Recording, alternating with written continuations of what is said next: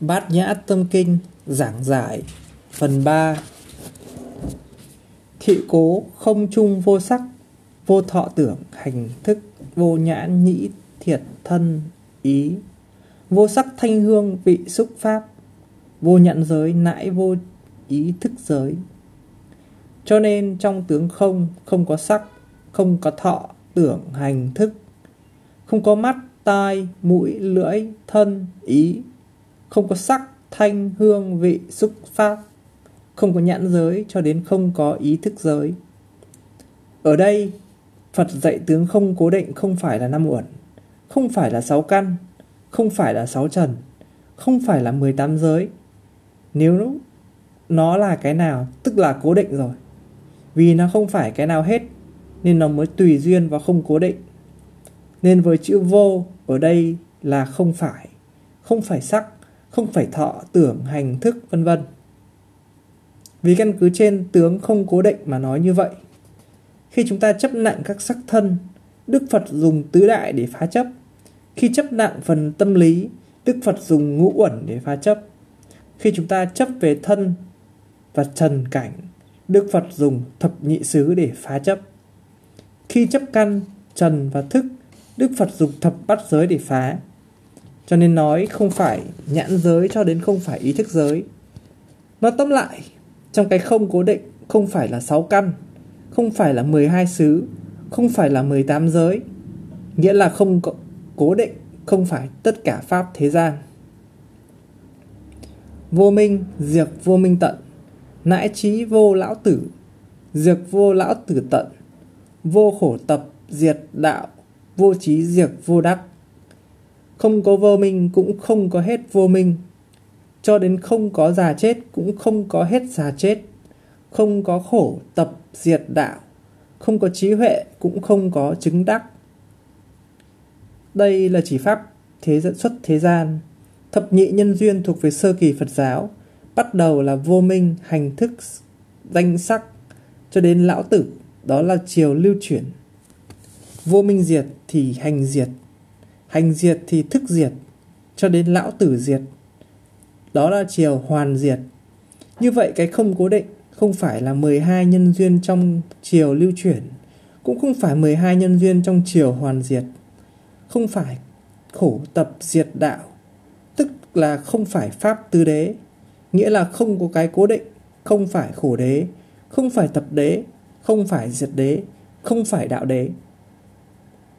Pháp tứ đế thuộc về sơ kỳ Phật giáo là bốn pháp chân thật không đợi rời đổi, tức là cố định. Nhưng ở đây nói không phải khổ tập diệt đạo là để phá cái chấp cố định của tiểu thừa. Tiểu thừa đối với Phật giáo pháp, pháp Phật pháp, pháp Phật nói cho là chân lý nên chấp nhận đó là thật. Nhưng ở đây phá luôn cái chấp 12 nhân duyên và tứ đế. Vì sao? Vì 12 nhân duyên và tứ đế không là tướng không thật, đuổi rời và không cố định. Không phải trí, cũng không chứng đắc. Đây nói đến quan niệm Bồ Tát, thường Bồ Tát dùng 6 ba la mật để độ chúng sanh. Nhưng trong 6 ba la mật, trí ba la mật là căn bản.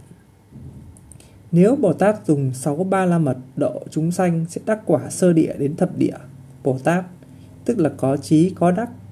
Nhưng ở đây nói không trí cũng không đắc vì không có cơ sở, vì không có cơ sở đắc, tức là không có cái để chứng thực được. Sự thật của pháp thế gian, tại sao nói không cố định, không phải là tất cả pháp thế gian? Không phải tất cả pháp thế gian, nghĩa là không phải tất cả pháp đối đãi của thế gian. Cái không cố định đó, nó không phải là cái gì trong các pháp đối đãi thế gian, bởi vì nếu nó là cái gì thì thành cố định cái đó rồi. Cho nên nói cái không cố định không phải là tất cả pháp thế gian, nhưng lại là tất cả pháp thế gian. Tất cả pháp đối đãi thế gian không khác gì với không cố định, mà chính là không cố định.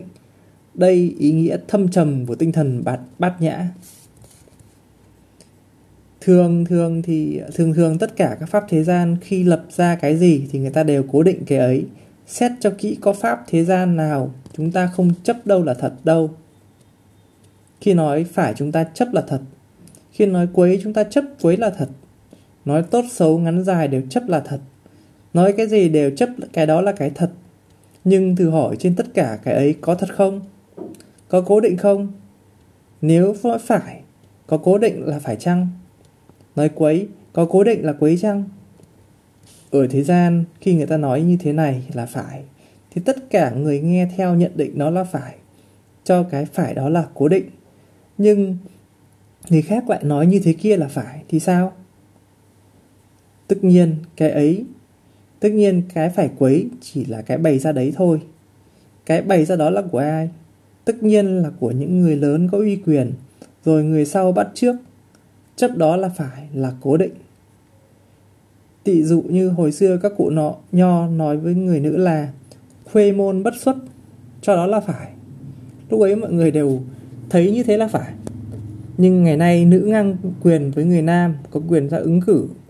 Như vậy quyền bình đẳng đó chẳng hay là quấy. Nếu hiện tại là phải thì cái phải ngày xưa với cái phải ngày nay có còn được một là một không? Có khác nhau không? Nếu ngày xưa là phải thì hiện nay đâu phải? Nếu ngày nay là phải thì ngày xưa hết phải. Như vậy ai phải? Cái nào phải?